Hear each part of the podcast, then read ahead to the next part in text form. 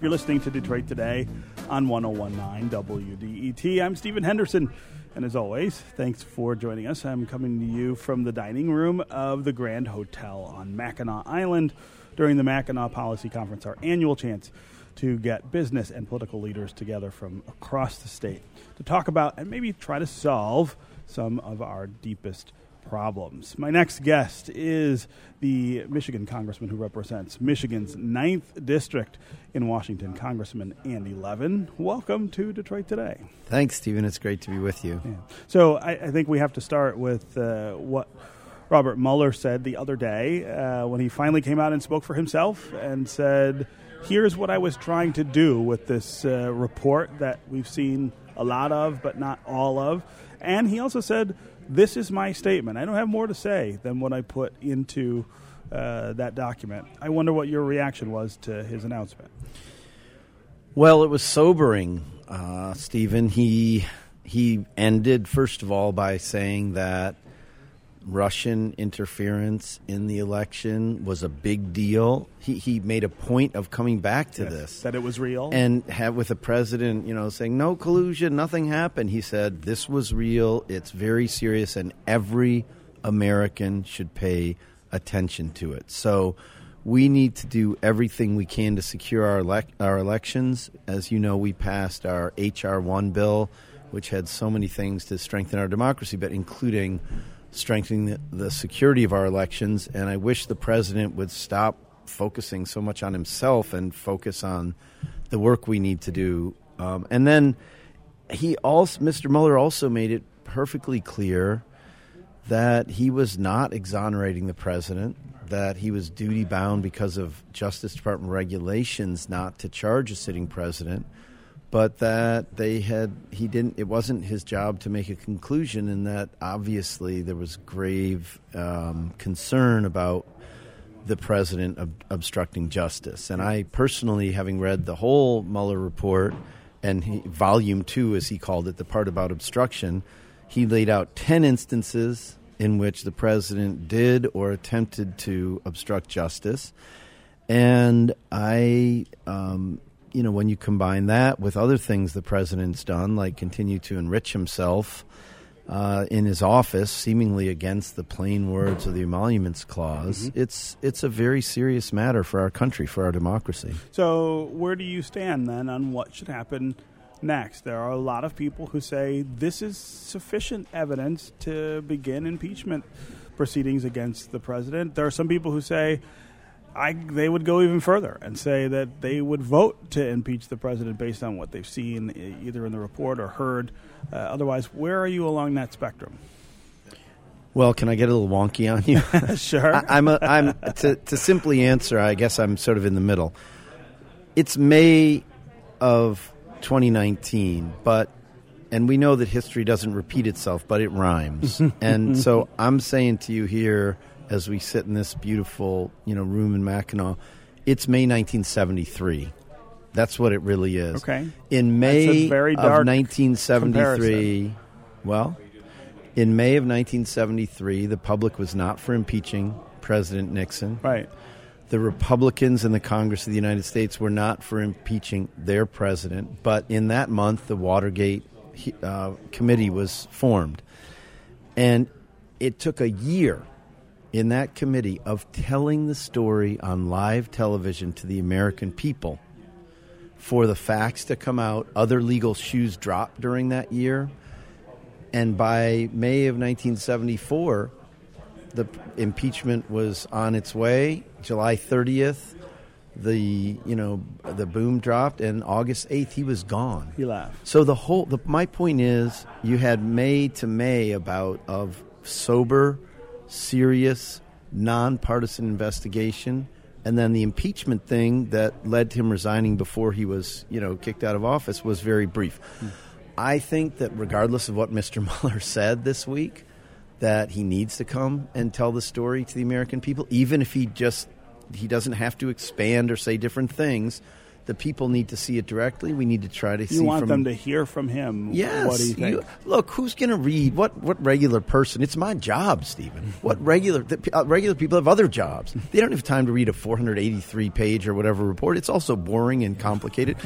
we we need to give this to the American people in the way they get most of their information. You know, on television. Mr. McGahn needs to go there. Other witnesses, and then let's remember what was most of the redaction due to? Ongoing grand jury, Grand jury, matters. sure. Well, there's likely to be further indictments. What about his tax returns? His New York tax returns seem to be on the way. Hopefully, his federal tax returns should be on the way soon. There's a lot. There are a lot of cases in various federal courts that we're pushing to do our proper oversight. So here's where I'm at. Our, we took an oath to uphold the Constitution and to oversee the administration. I personally think that the president has committed impeachable acts, but I don't see a point of Im- impeaching and failing, you know, in the sense of having a vote that doesn't lead to actual impeachment or actual expulsion from office. So we need to we need to do our investigation and tell the story to the American people and let the chips fall where they may. What are you hearing from your constituents about this? Uh, are people anxious the way uh, that the media are anxious about this? Are they anxious the way that some members of Congress are anxious about this, or are they thinking about other stuff? Yes and no. The Yeah. activists are, are focused on it, but my, mostly my constituents want to talk about the things that are crowded out by this discussion. So we passed the Equality Act to get rights for LGBTQ people in accommod- public accommodations, at work, in housing. We passed um, a bill to protect people with pre-existing conditions. We passed multiple measures to reduce prescription drug costs. We're trying to help American workers have a better standard of living. And that story is not being told. And most of my constituents say, What are you doing to increase my paycheck, get me health care, and protect my retirement? And, you know, that, those are the things that I talk about most with my constituents in the Ninth District. Uh, my guest is Andy Levin. He is a new congressman who represents Michigan's 9th District in Congress in Washington. We're talking at the Mackinac Policy Conference uh, about what's going on in Washington with oversight of the Trump presidency, uh, holding that presidency accountable for the things that have been revealed in the Robert Mueller investigation, as well as some other things. Um, Andy, I want to talk a little about uh, a different topic. You've been doing a lot of work on the issue of Iraqi detainees in and around Detroit Yes. who are facing deportation, de- uh, deportation. Um, and it's not enough just to say that these are people facing deportation. These are people facing deportation and possible death if uh, if they go home. I mean, I, That's I, I think that's an important context uh, to put that in. Um, so, talk some about the bill that you introduced that is meant to try to address this issue.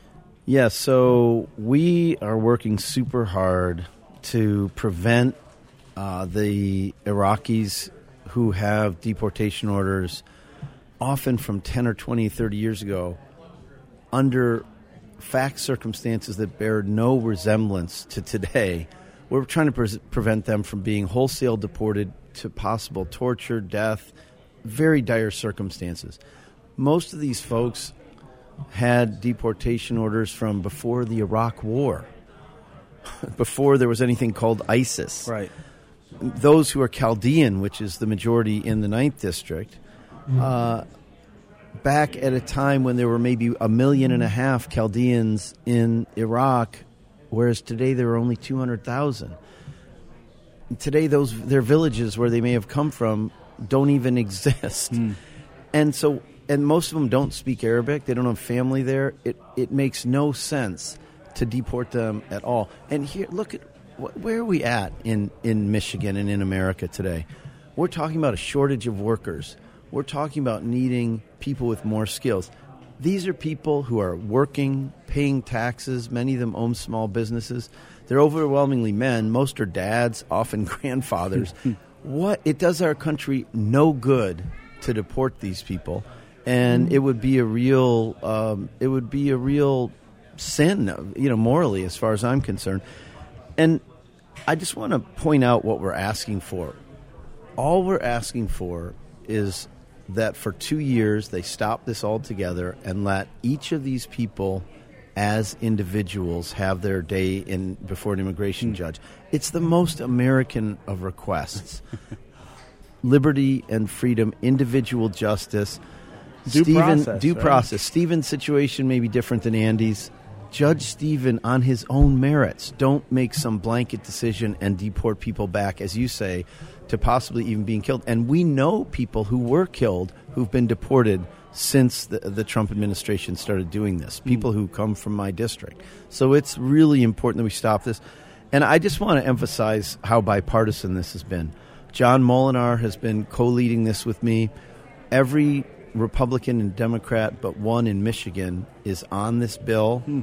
And we have a lot of Republicans from other states on it as well as Democrats. And we're really going to try to push this over, over the finish line to get justice for these people. I admit there's some, I don't know if you call it self interest, but anyway, we have more Iraqi born people in the 9th District of Michigan than any other of the 435 districts in Congress.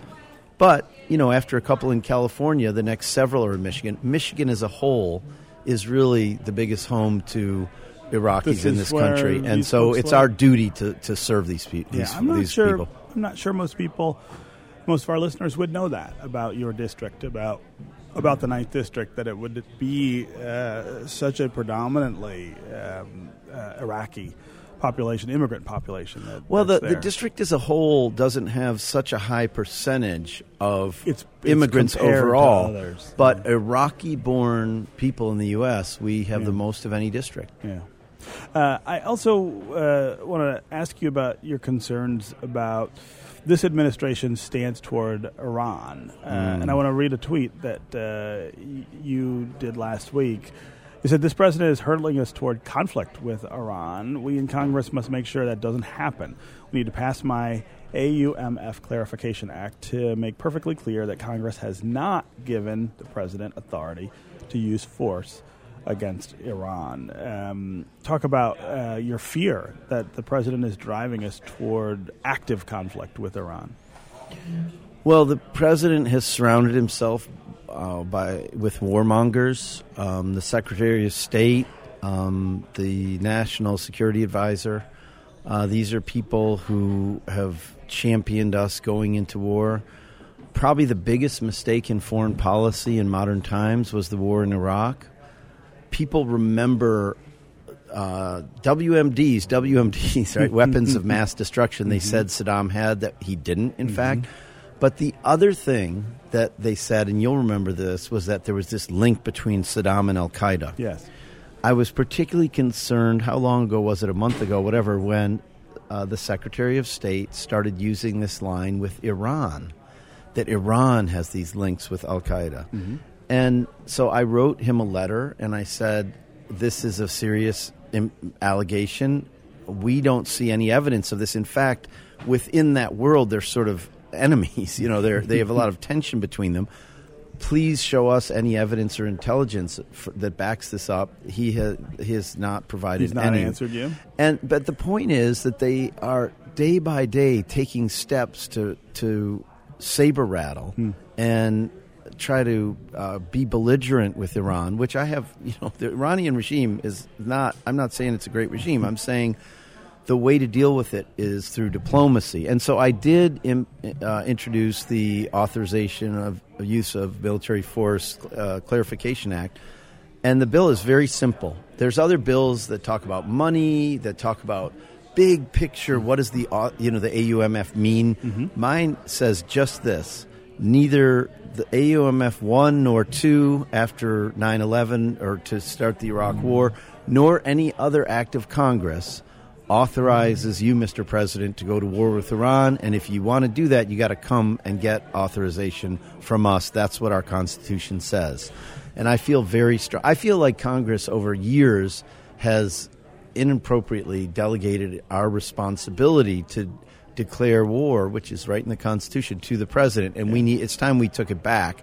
And it's an emergency right now because this president looks like he might get us into um, a, a war that would be very misguided, whether there or trying to intervene militarily in Venezuela or God knows where else. Mm-hmm. I mean, foreign policy is serious business, and we need to have need to a steady hand it, right? and be have have uh, sort of determined policy and follow through on it. And I just don't see that happening in this administration. Okay, Andy Levin, Democrat who represents Michigan's 9th District. It's always great to catch up with you here on Detroit Today, and great to see you here on Mackinac. It's good to be with you in person, Stephen. Thanks so much. Okay, that's going to do it for us today. This is 1019 WDET, Detroit's NPR station, your connection to news, music, and conversation.